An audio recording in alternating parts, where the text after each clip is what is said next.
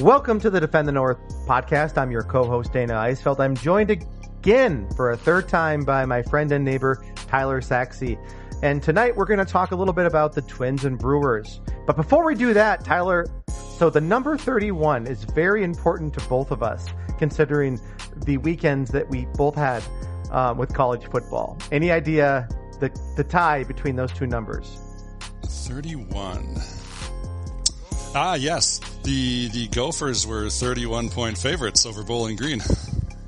The Gophers were 31 point favorites over Bowling Green and got knocked off 14 to 10 at the bank. As you said, I heard the Boo Birds calling at the bank. and that was in the first half. oh. Okay. And, you know, probably the worst loss um, in definitely in the PJ Fleck era. It, uh, going back, I was looking at the worst losses in Gophers history today, and we played South Dakota in 2010. You know, and um, there were no. Here's the thing about FBS versus FCS: there's no betting lines. So, but they did knock us off. Also, Bowling Green knocked us off in 2007 when they were 14 and a half point underdogs in the first game in the Tim Brewster era. But man, that game at the bank over the weekend was pretty atrocious, especially especially the passing game for the Gophers. That that was ugly, but unfortunately, the other 31 came to me, which was how many points Notre Dame rattled off in the fourth quarter after Wisconsin went up 13 to 10. That's right, and that's why I needed to do this wellness check just to make sure things are things are things are okay in the Saxey household because it was 13 to 10, right? It was, and when they had they gotten a touchdown there, I'd have felt better. But then even with a field goal up 13-10 and with Coan out and Notre Dame was to their third string quarterback at that point, I was like, if, if you just made them drive the field, you could maybe have to force another turnover or something like that. Like I thought we were in like solid shape at 13-10 early in the fourth, but the, the kickoff return changed the whole thing. I mean, you could, yeah, a couple pick sixes late at the end, but like finally like struggling through the whole game and then finally getting a couple things together and taking the lead 13-10 and then your defense is locked in and then eh, let's just let him run the kickoff back 96 yards. Like if only we'd gotten a touchback there, who knows? who knows how that game unfolds, but that was a pretty, uh, that was the gut punch there was the kickoff return. From there it's like, well, now we have to actually do something with the ball and score and good luck with that. Yeah, well, good luck with that the rest of the season. I can tell you this, Tyler, like as I'm drowning in sorrow as my my my poor Gophers are succumbing to the um, I don't even know what the mascot is for Bowling Green, but the Falcon. only thing the, the, Bowling Green Falcons, like, it, but the only thing that kept me alive on Saturday was the fact that I got to see that fourth quarter in Chicago as as Wisconsin squandered away that thirteen to ten lead and gave up like thirty one points in one quarter. Good job. that was that was incredible.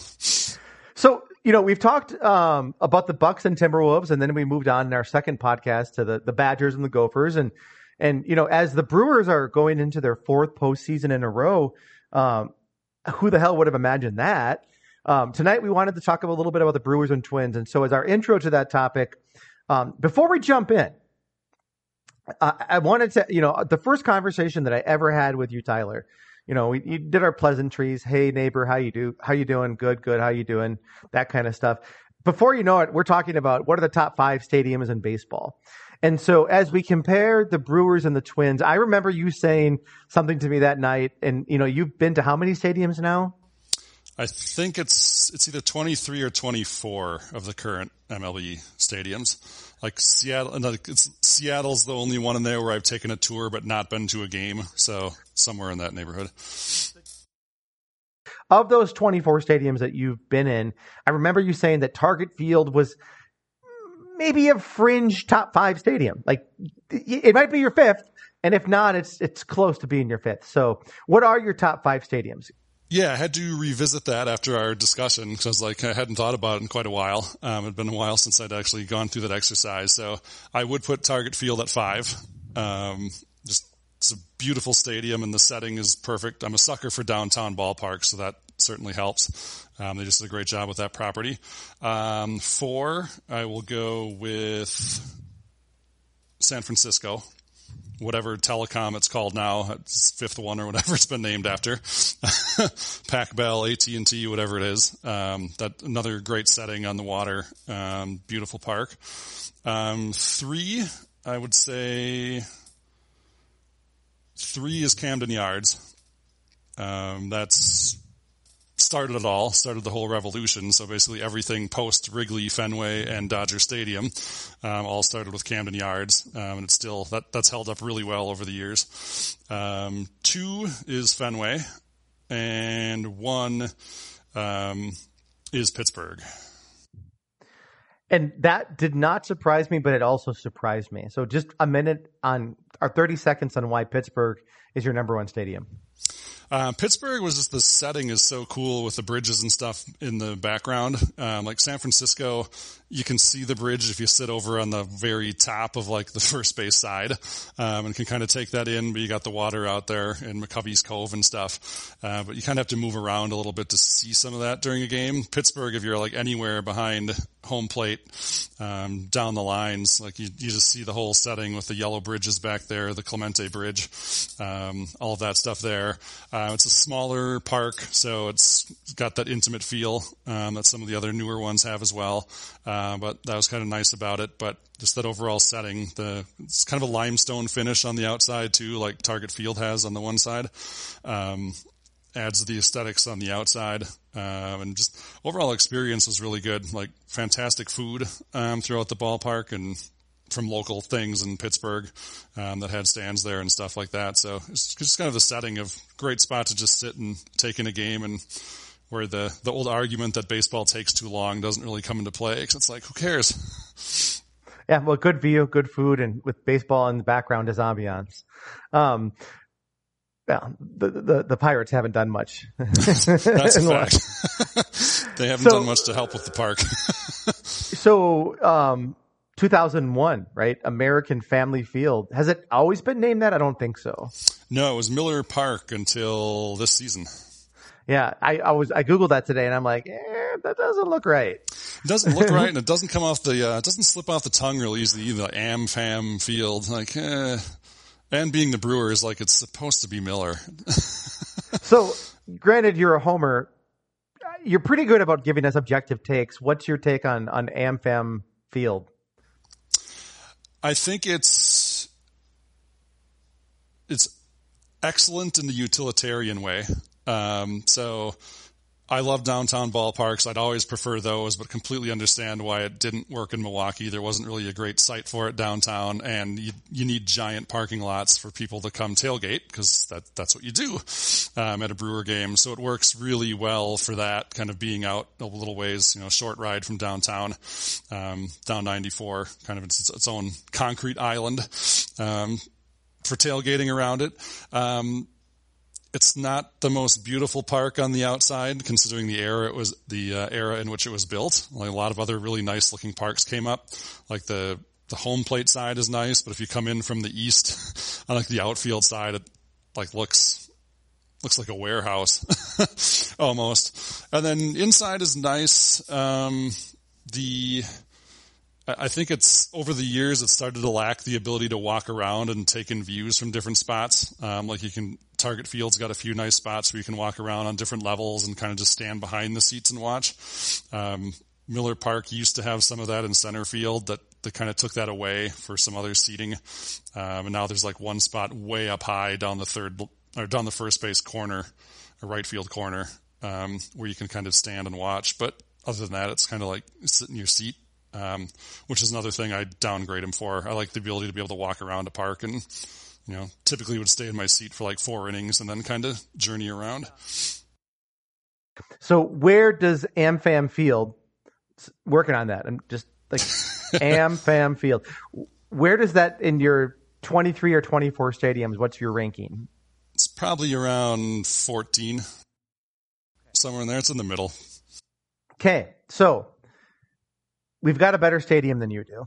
That you do little newer too, a little newer. But I think that you know one of the things that when the Twins um, ownership and I guess the architect group that was putting up the stadium, they went around like basically to all the stadiums that had been built since 94 when Camden Yards opened and like studied like what works here, what works well. And, you know, from the downtown, you know, um, you know, the, the buildings in downtown and in, in, the outfield to those spaces and creating you something unique. So the limestone on the outside, kind of that shimmer you know the the net that waves with the wind as you come into the main entrance and you know it talking about views from when you enter the park if you're in one of the skyways like going to a timberwolves game at target center and you look west and you see kind of target field and it has like that bow in the in, in the stadium and then you know you see the limestone and you see the the, the shimmer net and there is something special about it um, I, the one thing I don't like about Target Field is it feels like a nine acre park built in six acres.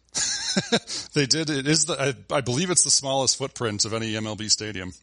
Which makes every seat good, but it also makes every seat tight. Yeah.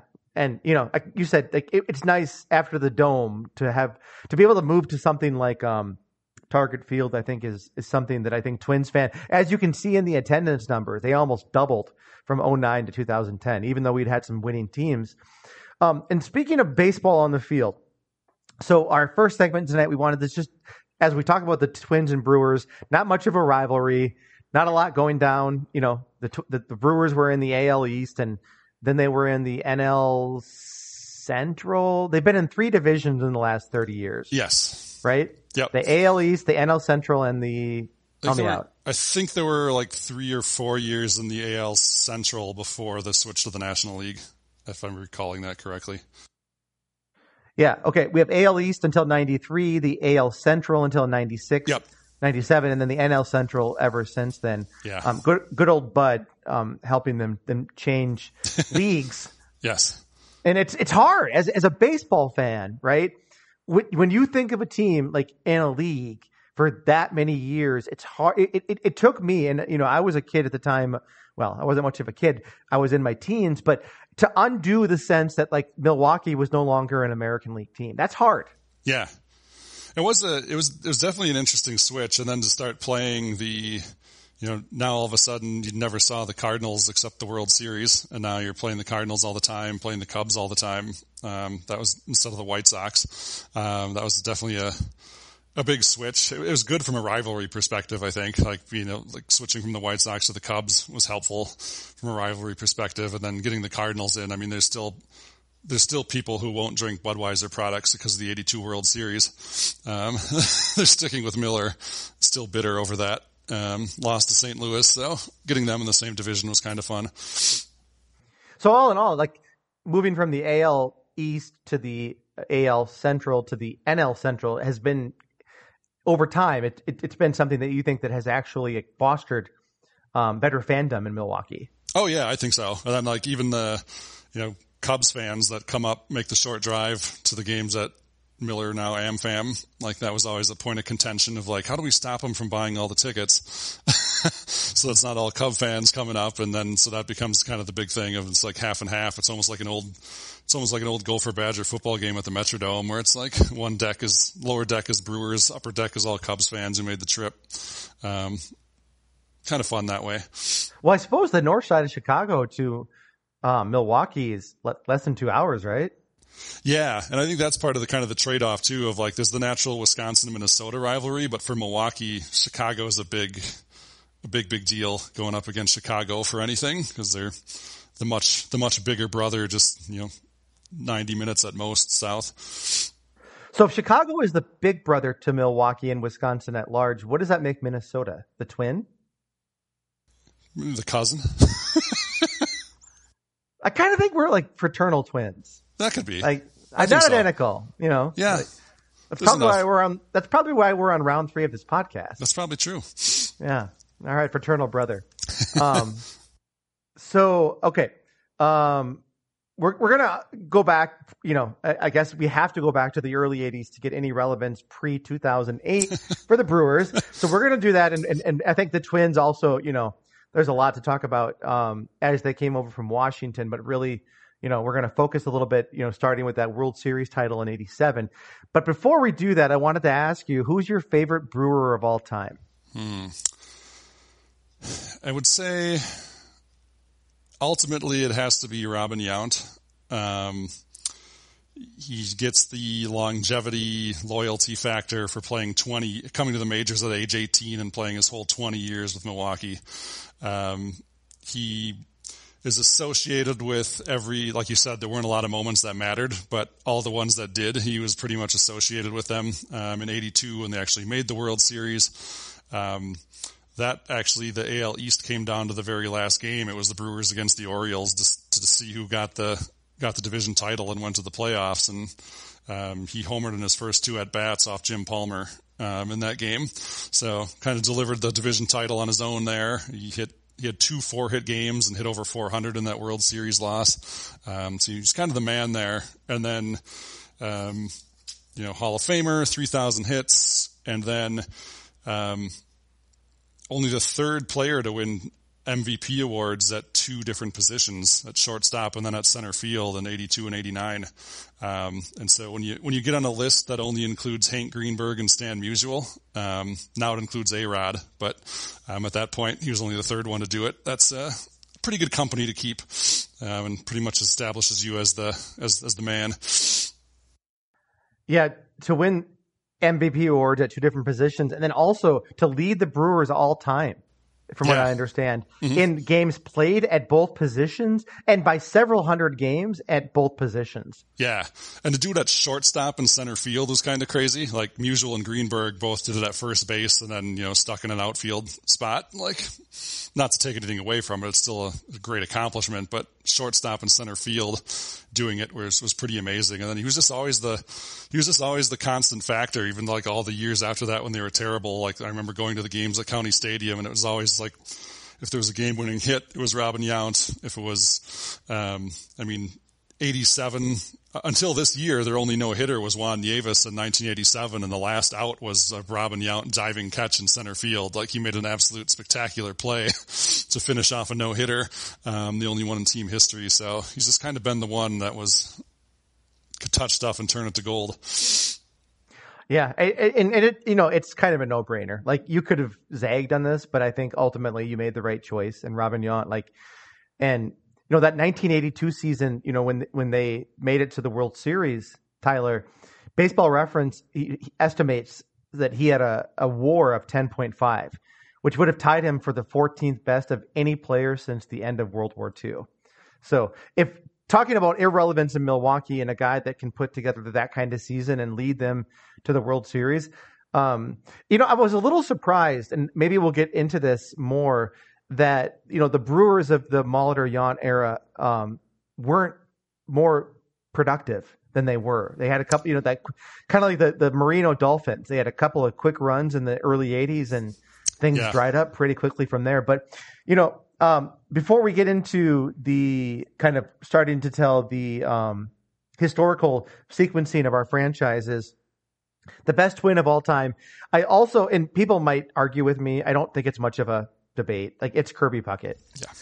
It's, Agreed. and you know, you, you can make the case for Rod Carew. He won seven batting titles from 69 to 78. Harmon Killebrew hit 573 career home runs, 14 years as a twin, seven years as a Washington Senator, same franchise. But you know, you know, they were both. I, I don't want to call them one trick ponies. Harmon Killebrew certainly had like the one talent that overshadowed most in baseball. But Puckett, I mean, Puckett was a five tool guy, right? He batted for power. He batted for average. He could run the base pass. He played great center field. He won six gold gloves and he had a cannon for an arm. And, you know, Puckett was just, he was electric. And I know his, his peak was short in part because his career was ended early. But I just, I, I, when you, when you, and the fact, and maybe in part, like I always have with friends of mine, like this debate, like sometimes it's hard to understand greatness if you don't see people that perform in great events. Yeah. Right. Right. And, and, and at least Yount got it to the 82 World Series You know, so you were, you had an opportunity to see him there. The way that Puckett performed in '87 and in '91 in those World Series, leading that Twins offense, and not by himself, but I mean, he was certainly the the fulcrum of everything we did those years. Um, you know, George Brett, the great Kansas City Royal, his peer, um, he said this about Puckett.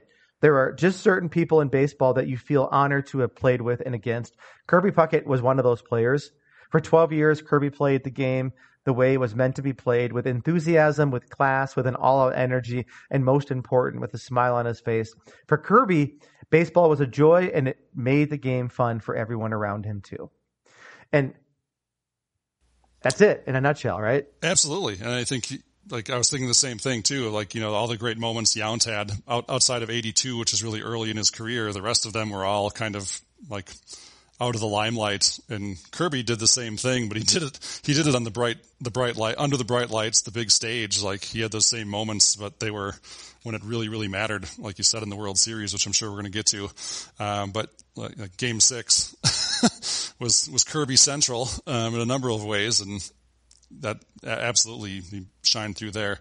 I mean, you got to give Killebrew some bonus points for the root beer, but it's still not enough.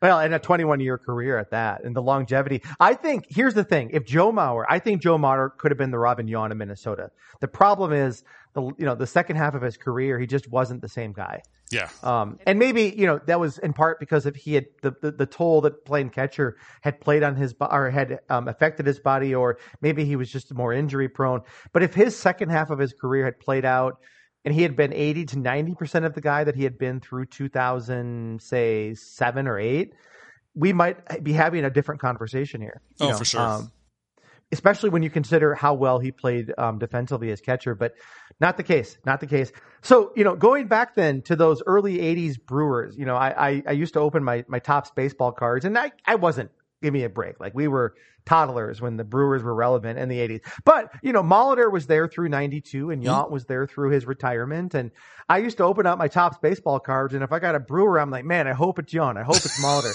Because then you could turn it on the backside and it's like, you know, 324 with 208 hits. And like, like there was nothing else about the Brewers that excited me. Yeah. Um, and those were the guys that helped lead that team. So talk to me a little bit about those um, 80 was it two playoff appearances in 3 years? It was back to back. It was 81 81 was the shortened season. And I think they were cuz I think their record was like 62 and 47 or something, but they they won the division and got to the um and lost the lost the series there and then 82, they came back and had the really good year um, in the full season. So it was back to back. But they had, through the late 70s, they'd had winning records. They'd like a five or six year stretch from the late 70s up to 82 where they were, they were a pretty good ball club.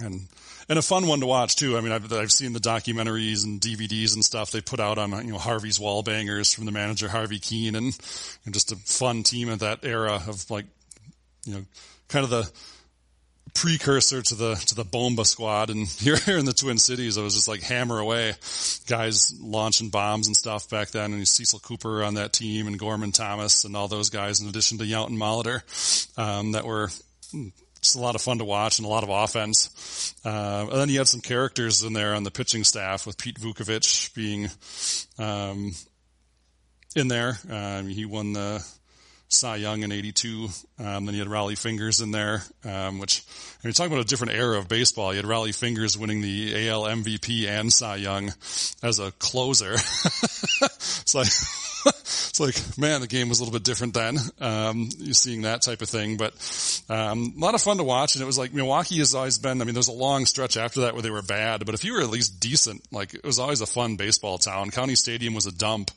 but like Milwaukee was, you look back at the footage and stuff and Milwaukee was pretty crazy in 82, um, when the Brewers made the run and were in the World Series. So, um, it would have been a fun time had we not been toddlers to, to soak all that in, but, um, yeah, it was a, you know, at that point they had the hitting and they had the pitching, um, which is kind of what then lacked after a while. I mean, they still had some hitters for a while throughout the 80s, but Yount and Molitor being two of them for sure.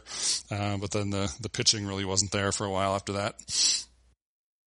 I just, I was going through my baseball cards today. Like I was, and I, I pulled out like honestly like a couple of months ago because like the baseball card revolution prices are like through the roof. I have a I have a Ken Griffey Jr. rookie card that if it's in pristine condition is worth nine thousand.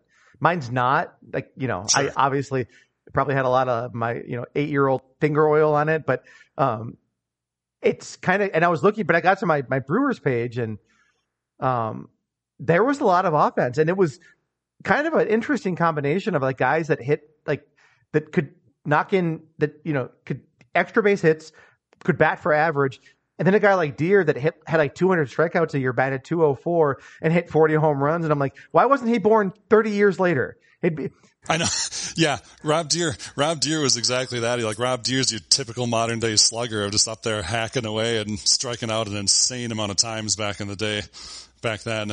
Um, then Greg Vaughn was in there too. He was a little bit better of a contact hitter, but he was their main power source for quite a few years there in the 90s. It was like Vaughn's Valley out in left field. There was always like a hand painted sign out in left field at County Stadium um, for Greg Vaughn out there because he was the the lone power source for a while at that era. But yeah, they had they had some sluggers in there, but um, you know Teddy Higuera was a good pitcher, but pretty injury prone. Um, I think he's still probably their all time WAR leader as a pitch starting pitcher, but um, kind of a could have been situation given all the arm problems he had. So you know, we talked a lot about about a lot about the um, the guys that helped Milwaukee kind of get on the map as a baseball town because prior to the early 80s like you know they came over what they were the Seattle Pilots for a year refresh me on the and then they came in Milwaukee in 1969 yeah, I think 69 they started as the Pilots and then in 70 they were in Milwaukee as the Brewers. So, you know, you're looking at a decade plus of irrelevance and, you know, Yount helped to put you on the map and then Molitor, you know, and, and Molitor being, you know, a, a Cretin Derham, you know, high school alum and played at the University of Minnesota, helped lead the Gophers to the 1977 College World Series. By the way, my high school baseball coach, I should say our high school baseball coach at Slayton, Murray County Central, was a college roommate of Terry Belter or of Paul Molitor. Um, and he, he, he, um, they roomed together, in fact, and he actually had his own minor league career, um, from 78 to 1980. And he ended up, um, making it to double A. And then I think he ended up with a knee injury. Um, so I've always had kind of a special place for, for Paul Molitor.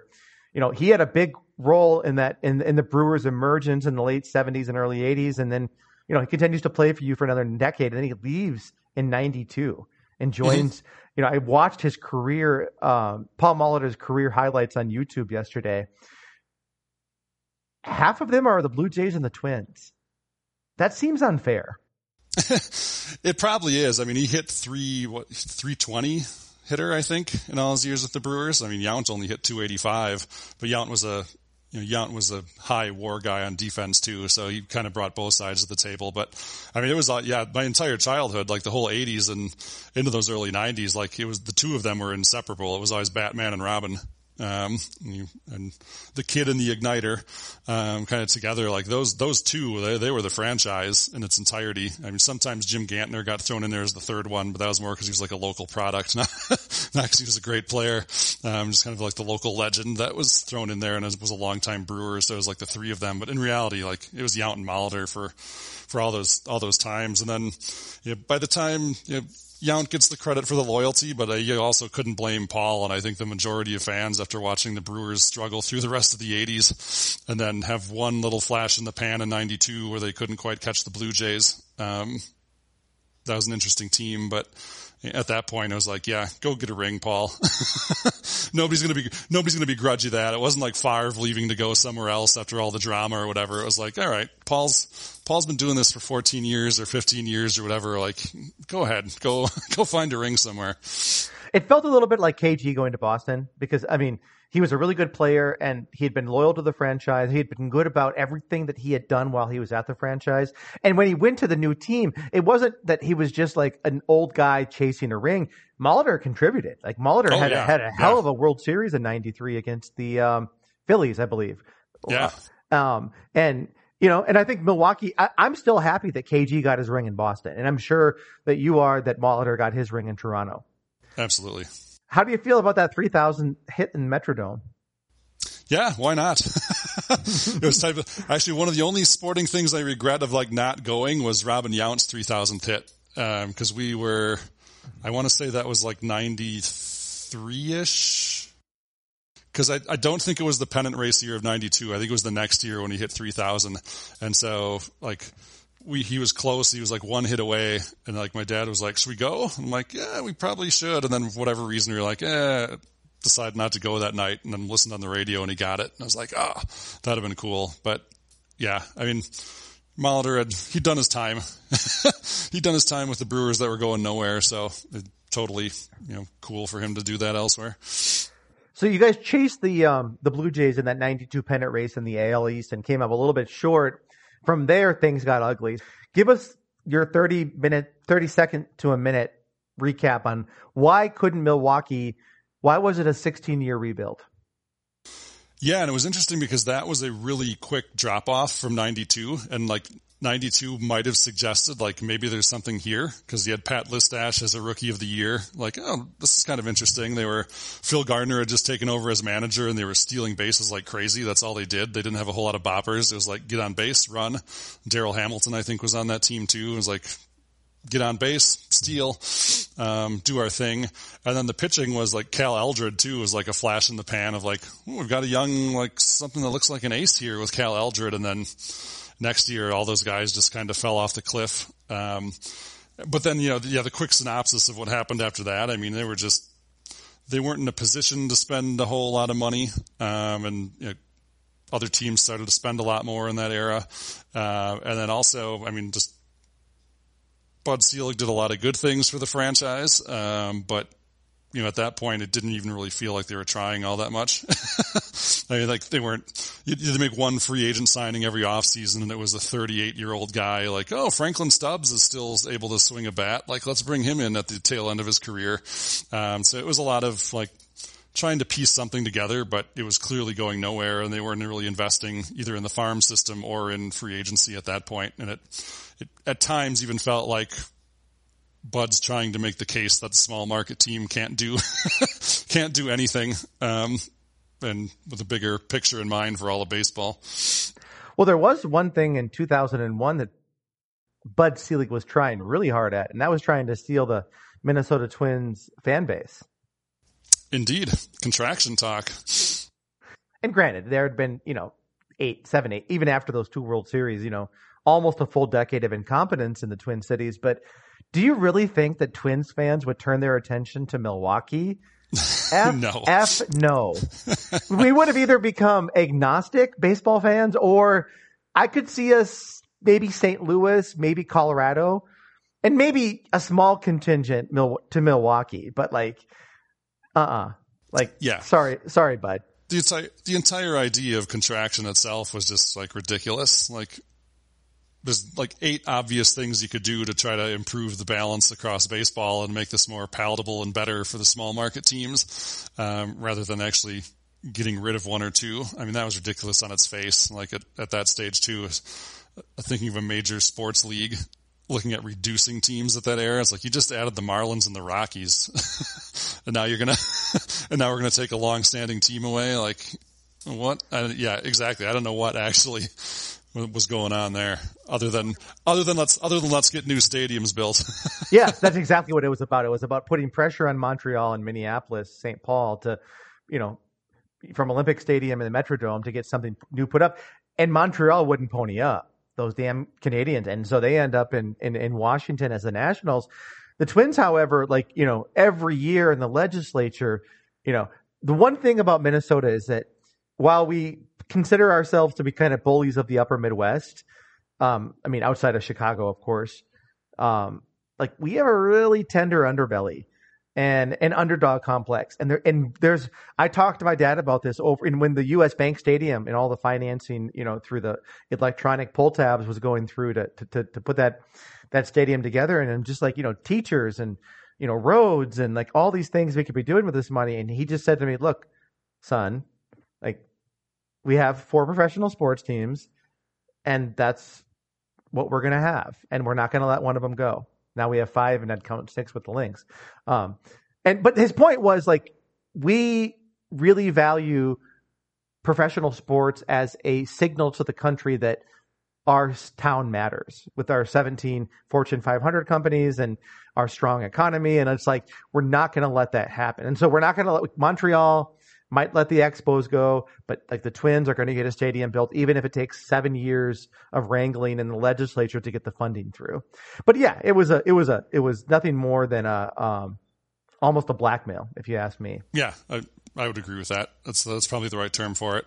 Um, and there's something to that too, like you said. I think there's that that element of being big league and being perceived that way. And I mean, I think that's even looking back after the Bucks won the title. I kind of thought thought that too. Of like, you know, it was always the the Bucks were semi-relevant in the 80s and then went through their long dry spell. The Brewers were terrible for most of that time period.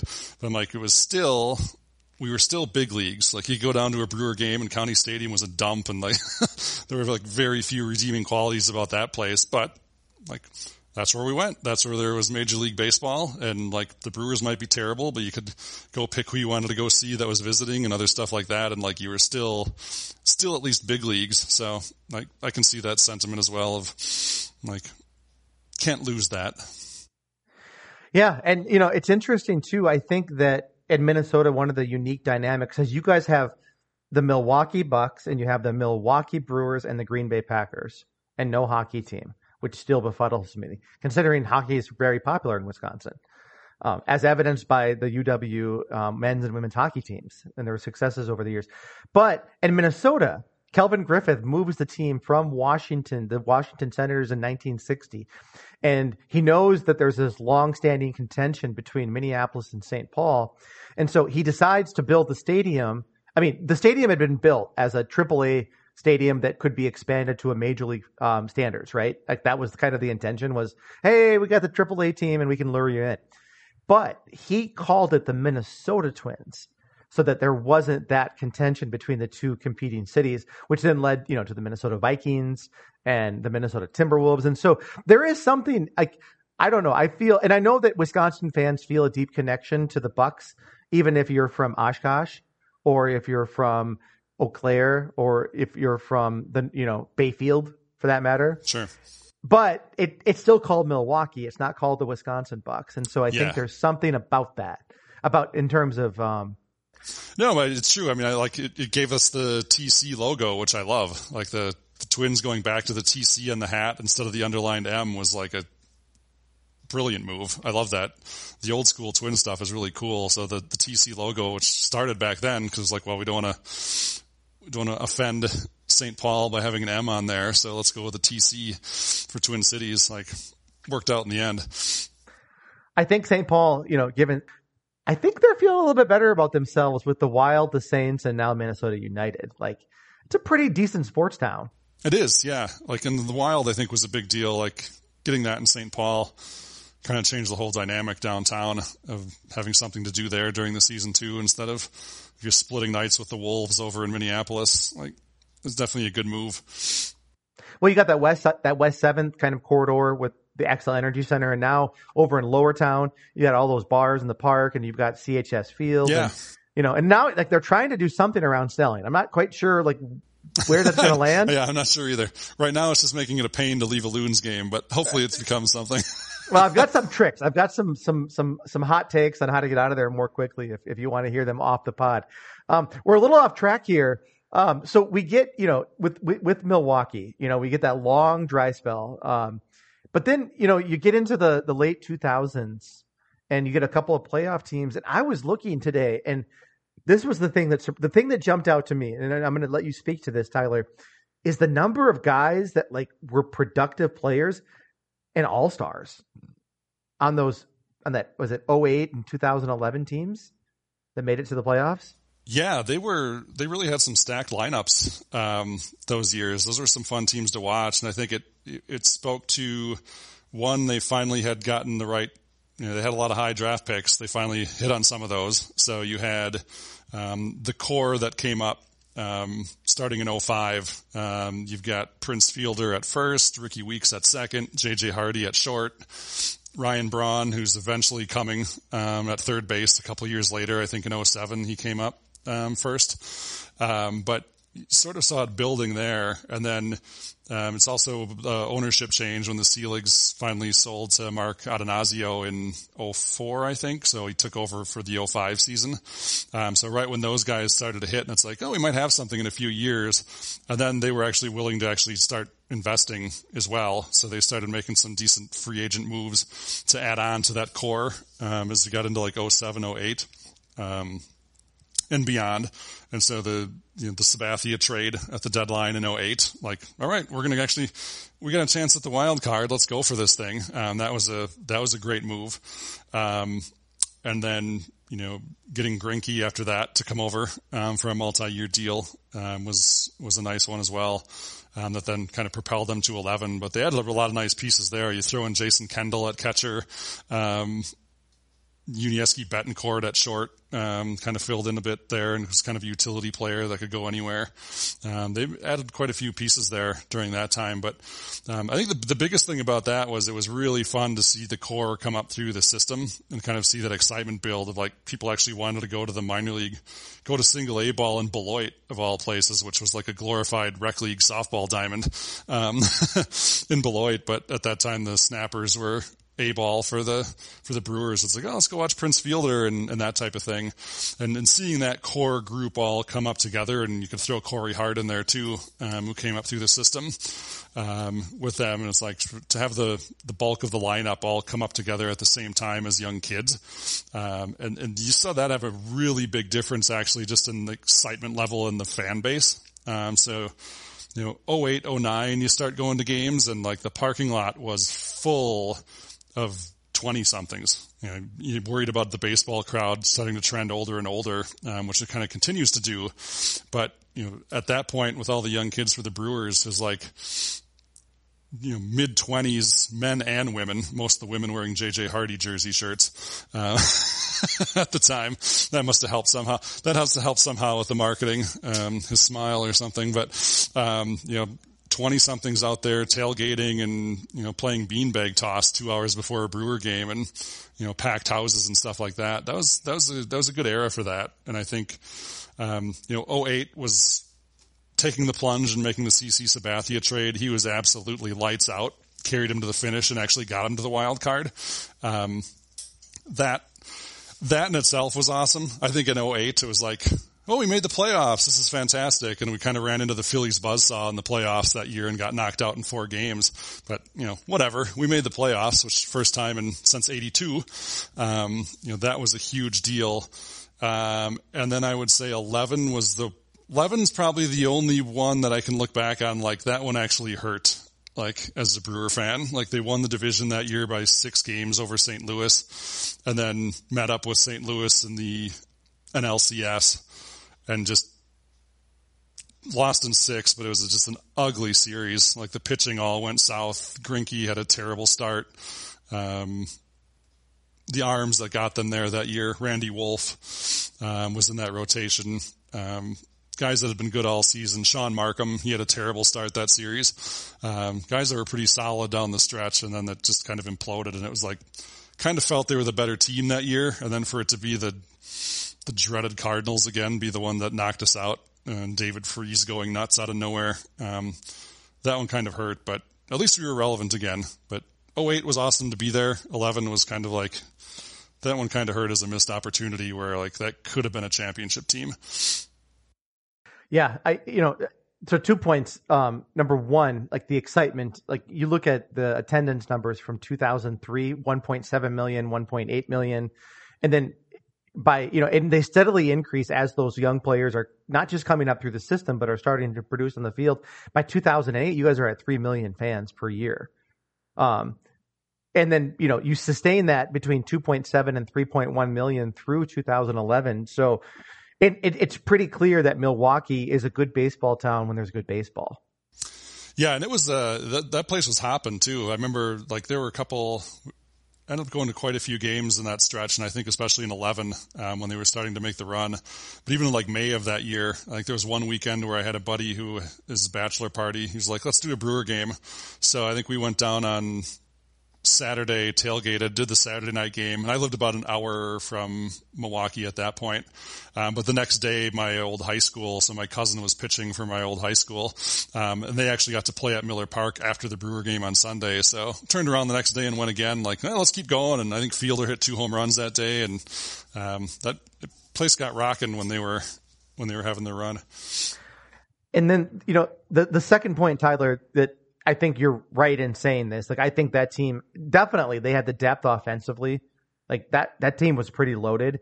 And the pitching staff. So, you know, I what jumped out to me when I was looking at the pitching staff of the 11, 2011 Brewers was that all five of your starting pitchers won at least 11 games. 11, 16, 13, 17, and 13. All with ERAs, well, four of the five under four and they were durable. I mean, you had guys that were pitching between 160 and 220 innings, one through five. Like there wasn't a drop off.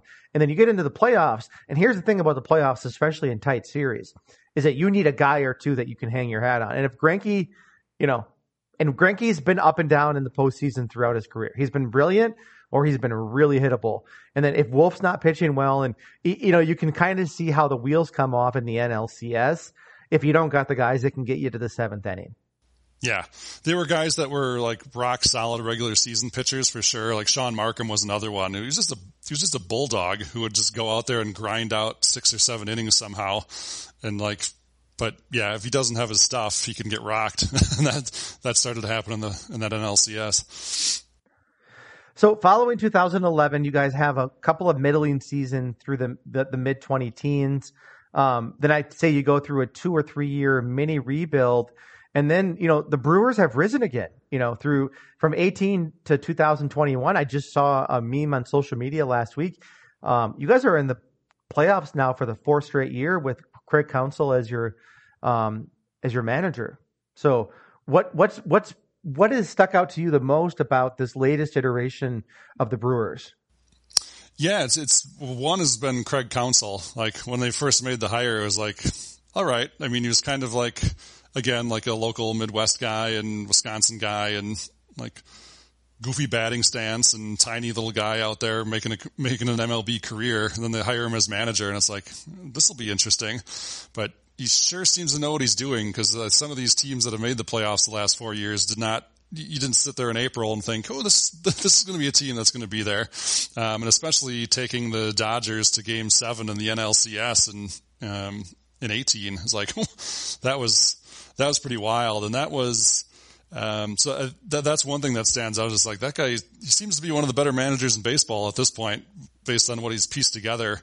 Um, cause he's also done in a couple of different ways, which I think would be point number two, um, that stands out to me is the first couple years it was it was bopping and then throwing together whatever you could from a pitching um, standpoint. Like everybody's doing this kind of now, but you know, that 18 season, he was throwing you know he, bullpen days every other day. I was like, especially as he got down the stretch run of September and into the postseason, I was like, all right, this guy's going to throw two innings, this guy's going to throw two, and we're just going to piecemeal it together, an inning at a time almost, uh, and then rely on our offense, and it, it worked.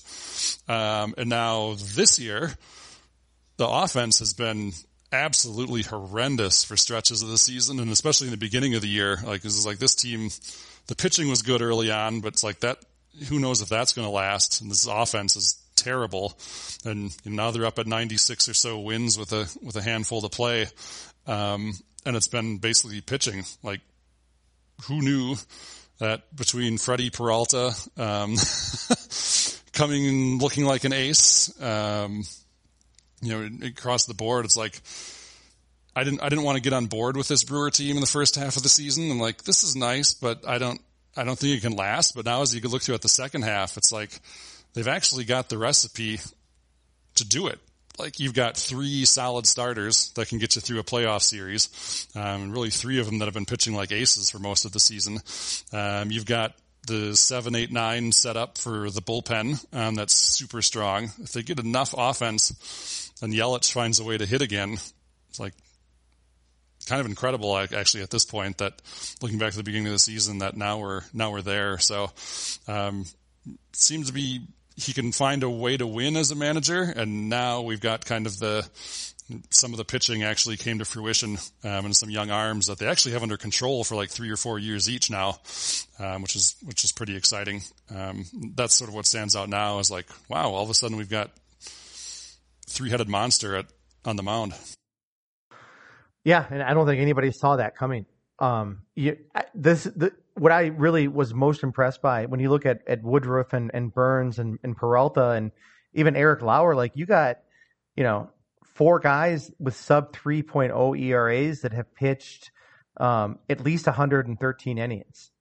And in today's league, that's like not, not yeah, right. insignificant. No. And then you're, and then you go to your bullpen, right? And like it's kind of lights out. Like, you know, Hader and Suter and and Boxberger and Williams. Like it's been, it's hard for me to like look at like old um you know statistical recaps of seasons and compare it to new because like the number of innings pitched are lower, the number of wins are lower, and you know ERAs can be misleading.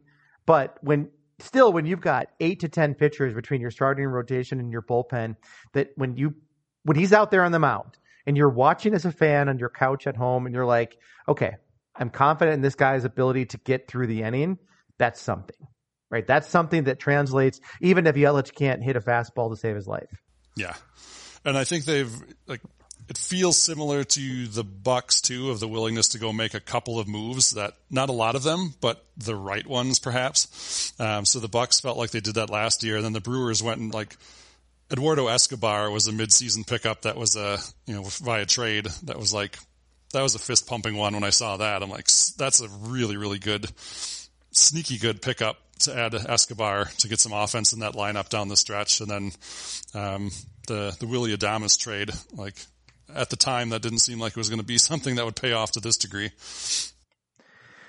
Well, with you know they, they do have some bats, and with that lineup of pitchers, I think you know if I had to predict, I think that well, who knows with this Cardinals team that doesn't seem like they're capable of losing anymore. Um, but this feels like a team that could definitely get into the NLCS and, and make some noise. And you know, once you're there and it's a tight series, like it takes a couple of breaks and and and, who knows. But I'll I'll be giving you you know I, my love because there's not much to cheer for uh, on the other side of the state line this year. Um, so, all right, give me your 30 seconds on Brewer last 30 years of Brewers baseball in a nutshell. 40, last 40 years. Last 40 years of Brewers baseball in 30 seconds. I would say, um,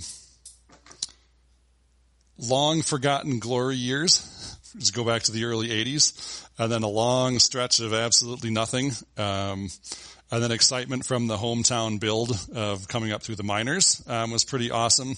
And I would say since that point, from like 05 on, I feel there's been some disappointments in the playoffs, but I kind of feel like we've punched above our weight, um, given the way baseball still works. Um, no salary cap, small market. What can you actually do? Um, I think the Twins have done a great job, obviously, of staying relevant for the most part um, during that whole time frame um, as another small market club. But like Brewers, it's hard to really be disappointed with the last ten years. I'd say the last ten years is kind of like we've punched above our weight and we've been there. Um, and maybe we'll break through if we keep that up.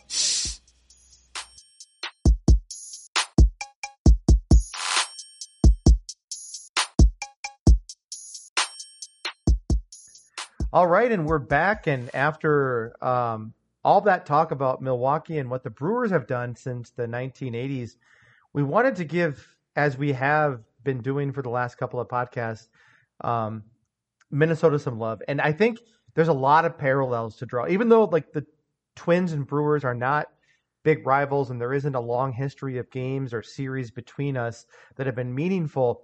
I think, you know, as we've talked about quite a bit with the Badgers and, and Gophers and even with the Bucks and Wolves, like the blueprint is pretty similar as a Midwestern mid-market team. And, you know, we broke through. Uh, the Gophers never did and the Wolves still haven't, but the Twins did in 1987. You know, we bring home our first World Series title in the franchise since 1924. Of course, the Washington Senators um, were the ones that won that. But this Twins team that moved from Washington to Bloomington in 1961 under the ownership of Calvin Griffith. And I just I, there's a couple of points I'm going to make about him later, and I need to put this out there first. I mean, Calvin Griffith, he was the owner and the de facto GM, drafting and trading um, the Twins players that you know we're in his front office that we're going to be talking about. Um, are you aware of his history, Tyler? I am aware of some of it. I wouldn't say I'm like an aficionado or an expert on it, but I've I've, I've known some of it. So his dad owned the Washington Senators. He came up as a bat boy, worked his way up in the 1920s. Have you worked his way up through the organization? In 1955, his dad passes away.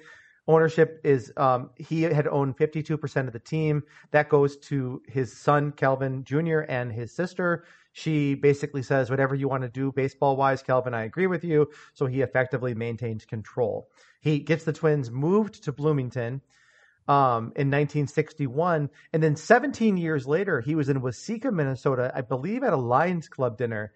And a Minneapolis Tribune writer was in a in the audience, um, and and it, he basically this is what he said.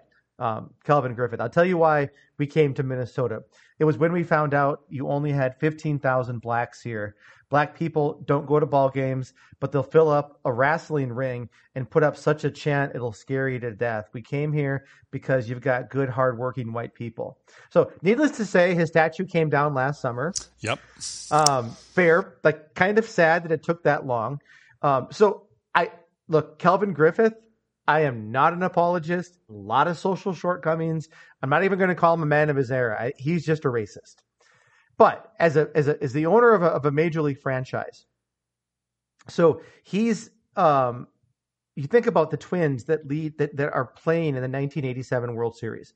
We draft Puckett in the first round in '82, right?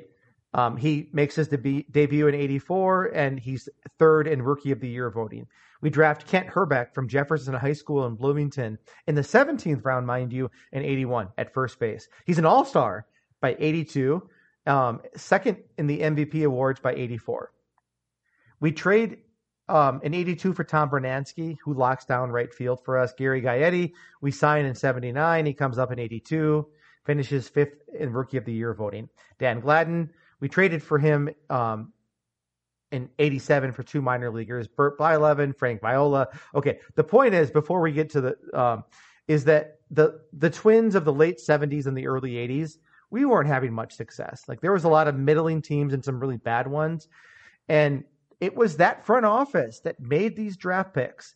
And then um, finally, when Calvin Griffith sells the franchise to the Pohlads, um, and we bring in Andy MacPhail, and he kind of takes those draft picks that we had brought up in the early or the late 70s and the early 80s and puts the finishing touches on it.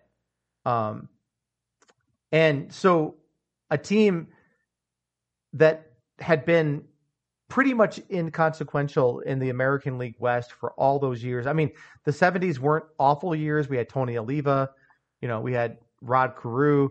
We had some hitting. We never had the pitching to put it all together. But by the mid 80s, this this franchise is really starting to take shape. And so that 1987 team finishes 85 and 77. By the way, that was the lowest number of wins and the lowest winning percentage by any World Series champion until what team 19 years later? Let's see, 19 years from then. 2006 is the year. So six, yeah. Um, it might be a team that you don't like very much. Is that the Cardinals? Right. So the Cardinals finished um, with 83 wins in 2006. And granted, at that point there was a wild card, so there was an opportunity to get in kind sure. of through the back door. So, but this Twins yeah. team, they won the West. And by the way, like, that's amazing looked, that they won the West with 85 wins. they would have finished fifth in the East that year. If, you know, and so that's that's pretty incredible. So that 1987, you know, World Series team, and I was um, almost seven at the time, and I, I I can't tell you that I remember it in great detail. I do remember watching a couple of games and being able to stay up past my my normal bedtime. Um, pretty incredible series. The, the, the Twins take down the Cardinals four three. Any memories of that? Um, I, have definitely you know seen the the game six comeback um, several times. You know, that was sort of the big keep the series going. Um, with that rally. Um, not as many from the 87 one as the 91 one. I mean, that one obviously had some many very rich moments to it, but I was kind of in the same boat where I was seven at that time um, for the 87 one. By 91, early 90s, like I've got a lot more memories from those World Series um, and started to, and those are some great World Series too. The early 90s were, was a fabulous run um, of some great World Series too. So a few more memories from that one, but you know, I remember the, the highlights from 87. Yeah, well, it was the first World Series ever played in an indoor stadium at the Metrodome. And I think that was a decided advantage for the Twins. And one thing that people don't talk about often is that the, the Cardinals were missing um, their first baseman, Jack Clark, and their third baseman, Terry Pendleton. So they didn't play that entire series. And we were entirely healthy. Our two aces. So the if you look at the Twins pitching staff that year, Tyler, it we had um, Frank Viola, Sweet Music from Queens, New York, mm-hmm. and Bert Blyleven, who had come up as a twin in '69, played with us through '76, um, wanted too much money. Um, the Griffith family let him go because they were penny pinchers, and he. But by the mid '80s, we signed him back, and so we had that one-two punch of Viola and Blyleven, um, and that was what made the difference. I mean, like those young players that I was talking about before that had, you know, Puckett and Hrbek and Gaetti, and then we trade for Gladden. Um, and so you, you you were talking about the Milwaukee Brewers in the 2000s, and so you you get a kind of a cluster of draft picks that work out in a three to five year period. You make a couple of key trades. You know, Viola comes up through the system, um, drafted by the Twins in '81. He won 112 games in eight years with us, and then you know, but getting Bert Blyleven probably makes the difference in that team getting to the World Series. I mean, granted, it had to have been a really fluky year in the West. Um, but we did knock off like the vaunted Detroit Tigers because they had yeah. won 98 games that year in the ALCS and the St. Louis Cardinals. We were we were big underdogs in both. And one of the big interesting quotes, the second baseman Steve Lombardozzi said, "We're no longer the Twinkies." Um, after that win. So, I mean, it, you know, one of the few sports where we can say we actually punched our ticket that year. Absolutely. And I, I think you're right. I think that having a second top line starter like that was super critical once they got there. Get into the playoffs. It gives you, gives you a much better shot if you've got that rather than big drop off from number one. So Blyleven was pretty key. And, you know, I, think that people often group those 87 and 91 twins together, Tyler, and they're like, oh, you know, like it was like a sustained run. That wasn't the case. Like, because no. what do you remember about 91 with the Atlanta World Series um, playing against the Twins? That was that was just such a great World Series, and I think you know nobody wants to go like hit the 30 year mark without a championship and have that type of drought for their team. But if you're gonna, at least the championship gave like tremendous memories. I mean, first you've got first you've got the somewhat comical where you've got Hrbek getting away with pulling Ron Gant's leg off the base. Like, might as well have been Ric Flair setting somebody up for the figure four leg lock. he mean, touched his inner thigh. That's all he did.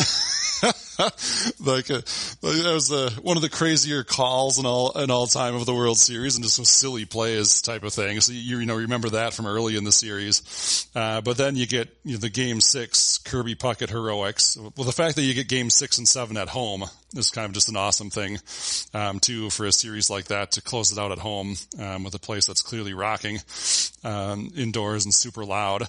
Um, so I remember that piece as well. Um, game six, like I said, you had the Puckett heroics, the catch at the wall, um, and then obviously the home run, which gives you one of the great uh, audio memories of all time, especially from that era of the World Series of Jack Buck and then we'll see you right back here tomorrow night, um, type of thing. That, that one, that one's kind of the key one you remember. And then, and then you, on top of it all, the, the cherry on top of the sundae, you get the just epic game seven performance from Jack Morris. Um, you know, that, that's that's quite a World Series when you start to piece all that stuff together. Beyond just yeah. winning it, you got kind of a golden classic of all of World Series back then. And as John Alexander, who was on one of the earlier podcasts, noted, like there was nobody up in the bullpen. You know, if that had that game had gone to an eleventh inning, you know, he was so going Morris, back out. Yeah, and I think Smoltz had been pulled in the ninth. By the way, interesting that Morris, of course, had pitched in Detroit for 14 years before he was signed as a free agent on a one-year deal in, two, in 1991. And the opposing pitcher that night for the Braves, John Smoltz, grew up in Detroit. So who do you suppose his boyhood hero was? Going up against him. Yeah, yeah, and and he pitched up until I want to say, gosh, I can't remember, but he got pulled in either the eighth, maybe it was the ninth. Um, but it, you're right, an epic um, seven game series. And you know that Twins team. So in '88, after we had won the World Series, we had finished second in the AL. I think we were above 90 wins. Good team. But in '89 and '90, we had losing seasons. And in fact, in '90, we were last. Um, and so, of course, the '91 World Series goes down as like the first time that two worst to first teams had mm-hmm. ever made it, um, which made it all the more dramatic. And you know, the the, the, the Twins pull it out. Um, you know, and so Hrbek, Puckett, Gag, um, Gagne, and Gladden were returnees, but Chuck Knoblauch, who we had drafted in '89, he had come up that year as a second baseman, and mm-hmm. he won. He won Rookie of the Year, um, and we had picked up Shane Mack from the Padres in '89 in the Rule Five draft. Do you know what the Rule Five draft is? By the way, I had to look that up. I'd have to look it up. It's been a while since I've talked about that one. So when non, if there are players like on the non um, roster of the 40 major league players every year, teams in like descending order of like so the worst teams obviously get to draft first, can pull players off of those other rosters. Got it. I had no idea that's what happened. Yeah, but so apparently crazy. in 1989, there's I here Tyler, I don't understand baseball drafts. You've got the amateur draft, you've got the right. baseball draft, you've got the Rule 5 draft. Like you got guys coming out of high school that are drafted, but then 3 years later they're drafted by a different team. Um, and then they've never figured out the international aspect of it either, where like the NBA, you just go draft somebody from anywhere, and like you can't you can't just do that in MLB. It's like yeah, I, I don't the U.S. draft, and then there's who knows what happens in Latin America. So we get Shane Mack in that Rule 5 draft in 89, a huge pickup. So he comes over and plays right field, kind of solidifies right field with Puckett in center and Gladden in left. You know, we signed Jack Morris. And then the DH, we, we pick up Chili Davis from the California Angels um, at the time. And, you know, we lost Viola in 88, maybe, it was it 88 or 89? We traded him to the Mets. And we, we, but the good thing was we got four guys for him. So when you trade an ace as a small market or mid market team, you better get something. Mm-hmm. And we mm-hmm. got, we got Kevin Tapani and Rick Aguilera. And you know, Tapani had his best year as a twin in '91. He went 16 and nine. Um, and then Scott Erickson comes up. He was drafted in '89, and he was second in Cy Young Award um, voting in '91. And so, you know, I, I, just kind of thinking about how do you build a champion, right? And so you've already got the pedigree by '91 with the te- the guys that have come back, but they completely redid the pitching staff. The pitching staff in 87, not only did we only have two guys and, in, in um, Blyleven and um, Viola, but that I looked at the ERAs of that bullpen, Tyler, and Jeff Reardon was our closer. His ERA was like 4.85. there was like not one guy under four. I don't know how the hell that team won a, World Series. But the point is, like, they kind of remade themselves in 91. And, you know, again, you get that core of guys you brought up through the system. You get a couple of free agent signings with Jack Morris and um, Chili Davis. You make that shrewd move by picking up Shane Mack in the in the Rule Five draft, and Scott Erickson kind of comes along, and Rick Aguilera is your lockdown closer at that point, who had come over in the Viola trade, and it's like that was some really sound general managing, in my opinion.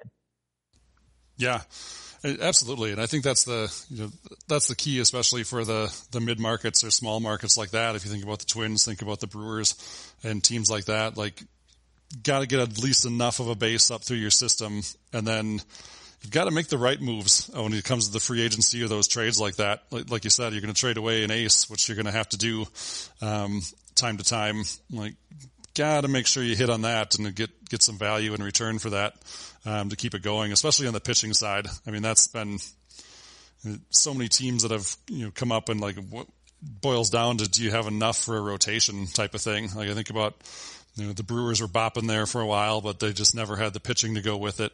Um, Blue Jays in recent years, like like now, it's super. It'll be interesting to see what happens with them. Like they've got super exciting core coming up when when you're talking about position players in your lineup. Um, Vlad is obviously blown up already, Bichette, those type of guys. But then you look and it's like, where where are the arms? Jose Berrios. Yes, now now it's Berrios, but um, you figuring out that piece always seems to be the key element.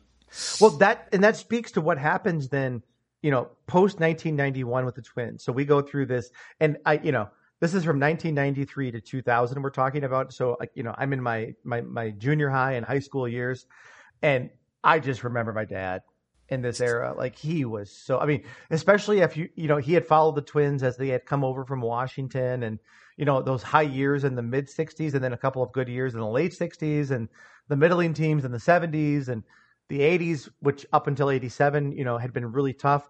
And you you ride that mountain twice, and then you get to you know um, we finished fourth or fifth in the division from 1993 to 2000. So this is when we had moved to like the five team divisions. Mm-hmm. Um, we won more than 71 games only one time and never got to 80. So uh, Andy MacPhail, who was the longtime GM and the architect of the 87 and 91 teams, he leaves for the Cubs in 94. The director of scouting, Terry Ryan, takes over. And, you know, Puckett retires because of glaucoma. Hrbek retires because of, you know, these nagging health injuries. And, you know, MacPhail leaves. Ryan comes in and, you know, we're not contending for two, three years at that point. Um, we have a great second baseman in Knoblauch who could still throw to first at that point, but um, he has to. You know, the the the Pohlads force him to give up Rick Aguilera, Scott Erickson, Mark Guthrie, Kevin Tapani, and he missed on a number of the prospects that he brought over. So if you think about this, like the Twins traded Nelson Cruz and Jose Berrios, and we got some prospects from Tampa Bay and from Toronto. Now, that we're not sure what that means. Right. What I'm saying is that he missed in his first, like in that, you know, in that first rollover. And so what happens is a two to three year rebuild becomes a seven or eight year rebuild. However, you know, I'll give him credit. He was early in his tenure.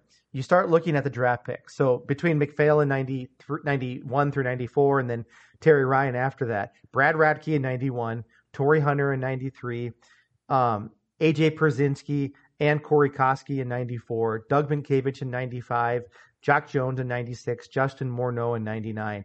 And then in 99, he also trades Aguilera for Kyle Lohse. He trades a minor leaguer to be named leader later for Johan Santana.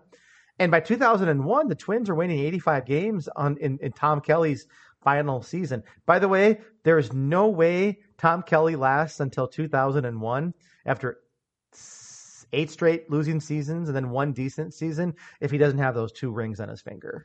Oh, no yeah. way. Yeah, you gotta you gotta break through, um, especially when you got that chance, because um, like you said, it can go south pretty quickly. I mean, look at the Royals, like. Royals finally popped through and won, and was like, "Whoa! Look at this team, and look at this lineup." And then two years later, like, like this could be this team could go on a run, and two years later, there's nothing left. Yeah, you got you know those windows in sports, Tyler. Like they can close pretty quickly, and that's why like you know if Milwaukee keeps thinking that you know you've got four more years with Giannis, well, you don't know what's going to happen around him. Like you know, is Middleton going to keep performing to the level that he has? Is Holiday like? Are, you know, it, you got to take advantage of the windows that you you know that you have while you have them, and the the Twins did in '87 and '91, and you know then we get through that long stretch of bad seasons, and we get to the Ron Gardenhire era. So Tom Kelly tire, retires. All these guys are coming up through the system. And, you know, in 90, in 2002, which by the way was the last time that the Twins won a playoff series. Yeah, it's hard to believe. It does speak to the consist, like the, the pain in that does speak to the consistency of the Twins of being relevant and being up there and making the playoffs as many times as they had. Cause like we talked about with the Brewers, it was like, it's kind of nice to be there. And then like 11 hurt, but other than that, it's like, eh, get in the playoffs and it feels like they're kind of overachieving, but like that's a different scenario when you make it as many times as the Twins have and and then proceed to not win a series um, all those times. That's there's a little more pain involved there. Well, as we know, we have lost 18 straight games in the playoffs, and Ron Gardenhire between 2002 and 10, he won the division six times, and yet in the playoffs in that era, he was six and 21. And you start looking at the names you know, and so like I know that lineup, although there were some, you know, there were some names that came and, and went. And then, you know, of course we, we draft uh, Mauer in 04 and, you know, he becomes Joe Mauer. But Johan Santana, Brad Radke, Scott Baker, Francisco Liriano, Joe Nathan, a couple of top end hitters. You know. Mauer was a three time batting champ, an MVP, one of the best hitting catchers of all time. Morneau, a full, a four time All Star and an MVP. And year to year, like we brought in guys that could hit the ball, and yet, you know, we'd face the Yankees in Yankee Stadium and we're swept. We'd face the Angels and we're knocked out in the ALCS. We faced the, we did beat Oakland once, but beyond that, like, just it was a team that never seemed to be able to get over the top. Mm-hmm. Yeah. And it was, you know, some of that is you started to get into the era of some of those teams were really, really good they were running up against you in the playoffs. So it was, you know, like we've talked about, get to the playoffs in baseball, anything can happen. But at the same time, like once you started to get into the mid, you know, 2005 and on, you were starting to run into some pretty good teams um, that were sometimes loading up only for a year or two, but other times were a little more consistent, like the Yankees were there for a while. But um, those are some tough series. And then um, you, it was kind of a little bit of give and take there of the Twins kept getting there because they always had at least one really good starter. you know, a lot of times somebody in the Cy Young conversation, Johan, stuff like that. It's like you had guys that were that were in there. You had frontline starters, but when it's time for a playoff series, it didn't really have the depth in the rotation there. Um, so it was like there was enough to get there, not enough to finish it off. Yeah, and I think like you know you look at the teams that you know we've been to the playoffs now a couple of times since then, under the um, latest era of the Twins, and I keep going back to this, like back in you know, and and and it takes some luck. Don't get me wrong, an 85 win team in in 1987 probably isn't enough in most years, and then things have to break your way as they did, you know, for the Bucks in the playoffs this year with mm-hmm. all the injuries, but and you guys met the moment, but you know, adding Blyleven in 87 and adding Jack Morris in 91 and then 2019 comes around, you know, and we've got this, the, the, the, the Bomba squad, right? We have mm-hmm. Kepler and Rosario and Buxton and, and Polanco and Sano and, um, you know, we'd added Nelson Cruz and these were guys that could hit the ball out of the park. And, you know, at the trade deadline that year, you know, and I remember thinking a lot about that this year at the trade deadline when we ended up giving up um, a couple of other guys, but mostly it was Cruz and Berrios. And but in 19, when we won 101 games, we didn't add an arm, and we didn't we didn't add. And, and granted, maybe in the off season prior to 19, like we didn't know we were going to be the team that we would become. But I think these mid market teams, like the CC Sabathia addition, he goes 11 and two down the stretch for the Brewers in 08. Um, you know, getting Blyleven back in 1985 or six, leading to the 87 season, signing Jack Morris. Like when when you're a mid market team, and you know the long, if you can condense this down to like my 30 second summary of the Twins over the last 35 years, it's like you know we build it, we build up, we have a run, then we have a rebuild, and then from that rebuild comes draft picks, and we build up, and then you know we make a couple of shrewd moves, and we have a run and then you know we have to get rid of some of our pricey, you know, veterans, and then we we we tank again for a while. The big question that I have for the Twins under Falvey is like they seem to think that 2021 is going to be an anomaly, and yet I look at this and I'm like, well, we traded away our best pitcher. We have nobody that is. I mean, maybe Maeda's back next year. I don't know. Um, there's just there's no arms. There's no arms in the pen, and there's no arms in the starting rotation. And we start looking at the teams that have had success in this franchise over the years. You've gotten an arm or two through your trades or through your drafting, and you've developed them, and then you've added people. And so far, this administration has not shown the willingness to go out there and spend money and to give up maybe some prize members of their farm system, who we do have. Mm-hmm. Yeah, I mean, I would agree. I think like they've they've come across as you know new to Minnesota, but you know following them and then following them more closely since I moved here. Like they they have come across as kind of cheap in recent years, where like whether it's like retaining people they could have kept when they've been maybe surprisingly good. Like you said, in 19, nobody really saw the Twins being what they were. So why don't you take advantage of it and either go get somebody during the season and, and try to take a shot at it while you can. Um, who knows? But then also like letting some of the other people go too in the off seasons has been, has been interesting. But you're right. The, the concerns at this point, I think are certainly the bullpen looks like an absolute dumpster fire. Um, at this point. and then, you know, again, you, you kind of need to, you kind of need the almost surefire stars to hit. And if you go back three or four years and what you would hope Sano and Buxton would have become, um,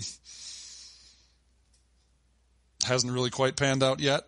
Um, you don't want to give up too early either. I mean, like the baseball, you got to remember like 27 is like that prime age where people really start to, where can really start to click. So you don't want to like throw Carlos Gomez out the window at 23. yeah. Out the then, window to Milwaukee. yes. That was, that was fun. He had a, he had a tear there for a little while, um, type of thing. But yeah, it's like the, they they've been better maybe than we thought they would have been in like 19 because like with Buxton and Sano not really elevating to the level you thought they would, but they were still awfully good. And then, um, I personally thought it, it, hurt to see Rosario go. Um, someone who was just loves playing baseball and at this stage of like trying to get the baseball demographics, the audience being older, um, having somebody like Rosario that fans loved and he just loves baseball and was outgoing, expressive, that type of thing, and quite productive. Like that that one was kind of a loss to me. I wish he'd have stuck around. Yeah, I mean, I agree. I think that you know, in I've talked about this in prior podcasts, but Buxton and Sano were supposed to be the the the, the lottery tickets that we were going to yeah. cash in to get to the playoffs and then to make a run. They've underperformed a bit, you know, Buxton more because of injury and Sano right, agreed. more yeah. Sano more because he prefers striking out to um, being on base. But you know, Kepler and Polanco and Rosario, I think, have outperformed expectations, and so in some ways, I think it's it's been kind of a wash in that way. But I get it that the Twins have been in like I, uh, one of my friends made the point, you know, um, a month or two ago that we've been spending kind of in the mid market, like between mm-hmm. ten and twenty, like, and that's fair. Sure. But my point is when and we didn't know in 19 we are going to be that close. And granted, I don't know how close we were if we got swept by the Yankees and couldn't score a run. We did win 101 games, but you got to add a piece. Like, you know, you need a guy, you, a Jack Morris. Scott Erickson was second in Cy Young Award, award voting in 1991, but he wasn't our ace. You know, it was Jack Morris, and Jack Morris was, I mean, and he had a, you know, a Jack Morris season, like 15 and 12 and, you know, 240 innings and three point, but he was a guy, people respected him. And then you saw when it came clutch time, what he meant to the, to the franchise, which is why we brought home the title. And my point is, is like, I just think that if we get close again under, under, um, Falvey and his team, you've got to go after it when you're close because mm-hmm. if you don't, that cycle is going to run its course and then it's going to be two or three years minimum. And then if you miss on like if the Nelson Cruz and Berrios trades don't pan out and those prospects don't become guys that contribute, that very easily becomes a half decade or more where you're in the in the um, in the cesspool. Yeah, and I, and I think even for the looking at it from a short term perspective, I think baseball is a little bit unique in like really signals something to the team, like what you do at the trade deadline, more so than some of the other sports. It's such a long season. Like you get into August. you get into August and like you get to that point and you've you've gone past the trade deadline now, and like, and especially now, like the last couple of years, like there's there's really no middle ground. Like you're either a buyer or a seller at this point. Everybody's making moves at the trade deadline. It's either you're giving up or you're going to go make a run at it, especially with having the multiple wild card spots now where more teams can get into the playoffs. But like, I think given the length of the season and where guys' heads are at by August, like making a move, making at least some kind of move to show you're trying to go for it or do something from the front office perspective can actually make a bit of a difference. I mean, if you're the 2019 Twins and you're getting to the dog days of summer and it's like, kind of thought we were gonna get an arm. Everybody, everybody in the media thought we were going to be a player to go get an arm, and then you just don't get anything. It's like, eh, all right. um, kind of even just signaling that we're all in and we're going to go for this type of thing um, is is actually kind of important in baseball now, especially now with like like I said, I think like the trade deadline. It's amazing that it's it's not a handful of teams that are buyers and sellers now. It's pretty much split down the middle, um, and everybody's doing something. Well, then you end up. What happens is you end up pitching Devin Smeltzer and Randy Dobnak in Yankee Stadium.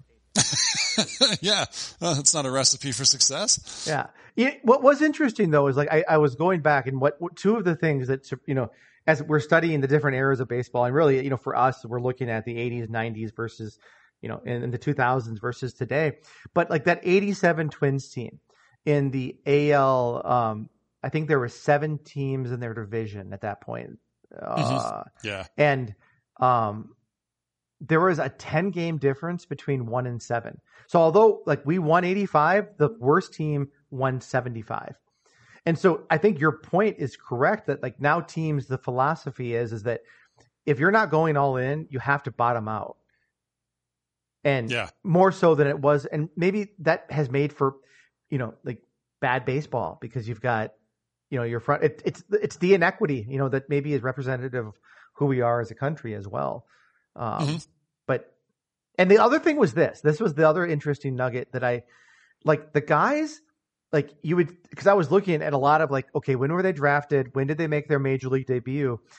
Most of the good players that like made impact on good teams from what i could tell especially in the late 70s and 80s they were up in two or three years and now Yeah. it seems like it's usually more like three four and even five in some cases um, except for like the exceptional talents that maybe get streamlined a bit but they really are protective not only of you know how what guys are doing in the majors and their rest days and their you know pitches count and how many innings they can throw but even in how they, they kind of work them through the minor league system seems to be much different than it was 30 to 40 years ago and yeah, it's interesting too. I, I agree on the kind of the the inequity part in baseball, which leads to some bad baseball because you've just got teams that are just awful. But it, it's interesting that now, even like the last couple years, you're starting to see the halves are even going into like this full scale, like the Cubs this year. Like, I mean, not terribly surprising, but at the same time, for the Cubs to just be like, all right, we're tearing this whole thing down and we're burning it to the ground because we're not in it this year. Like, that's a bit of a whoa, like, uh, and kind of speaks to that idea of like, it's, you turn it over rapidly now of either we're, we're contending or we're not. And then that's going to make a big dis, uh, difference in what we decide to do in July. But a team like the Cubs, because they're in a big market with a huge fan base and following, right? Like they can turn, they can burn it down, and you know they they're going to need to hit on a few guys in the draft, but they're going to be able to bring a lot of guys in too. Oh yeah, they're going to be major players in free agency. And that's the big difference with like a team like the Twins or the Brewers. Like if you burn it down, and this is my big worry about what we're and we didn't burn it down. We just kind of like, you know, we burned off the the, the porch and we and, and maybe uh, the attic this year. You know, at the trade deadline. So it wasn't a fire sale, but it, you don't hit. Like you can't just go out there and sign guys because you got the money, right? Like we're not Right. gonna like we're not gonna do that. So it- you're playing And- with fire. Sometimes fires in the attic, you know, burn the whole damn thing down. So we'll see. They they seem pretty convinced that nope, it's going to be a one year anomaly and we're going to be right back on track. But the long history of this franchise has been like at least it's been a three or four year rebuild, and when we haven't hit on mm-hmm. guys half decade or more, Right. You heard, you heard it here first, Tyler. And I think the scary part of that too, from a Twins perspective, is like looking at this year as an anomaly. Like you could just as easily say like 19 was an anomaly of how good they were. Like, like didn't really see it coming, so like oh wow, we've we've got something here, and then the expectations were high, and then they bottom out. Um, and now it's like, well, well, which one's the anomaly, or is it actually somewhere? Is the truth in the middle there, and they're just not they're kind of going to be meddling for a bit? That's what I would suspect. I I mean meddling or worse until like we can um replace you know some arms in the coffer. I just the good teams have good pitchers. Seems like you. It's kind of like in the, in in the NFL. Like um, good teams have good quarterbacks, and you can figure out the receiver position, and you can certainly figure out the the running back position. I mean, I'm not saying guys can't be difference makers at those positions, but you know, I would say year in and year out. Although I do remember a year where Case Keenum and Blake Bortles and Nick Foles were in the NFC and AFC championship games along with Tom Brady. So, yes. so you, I guess you have anomaly years too, where teams can can kind of outperform expectations. But boy, man, we've Tyler, we've unpacked a lot tonight. I'm not sure there's much more to be said about baseball in Wisconsin and Minnesota. I don't think so. No, but uh, it was fun as always. Well, you guys have an exciting playoff run to, um, coming up in Milwaukee, so you wanna um, you wanna take us out on that? Sounds good. Thanks again for having me on. It's been good and putting up with a cheesehead. Uh, but yeah, I think it's going to be exciting October, and we'll we'll see where the see where the Brewers go. But I've got this bad feeling that the Cardinals are going to the Cardinals are going to do Cardinal things and spoil it for everybody. And the But- Brewers are going to do Brewer things. Yeah, that's also a possibility. All right. Well, with that, um, thanks for listening, everybody, and stay safe out there.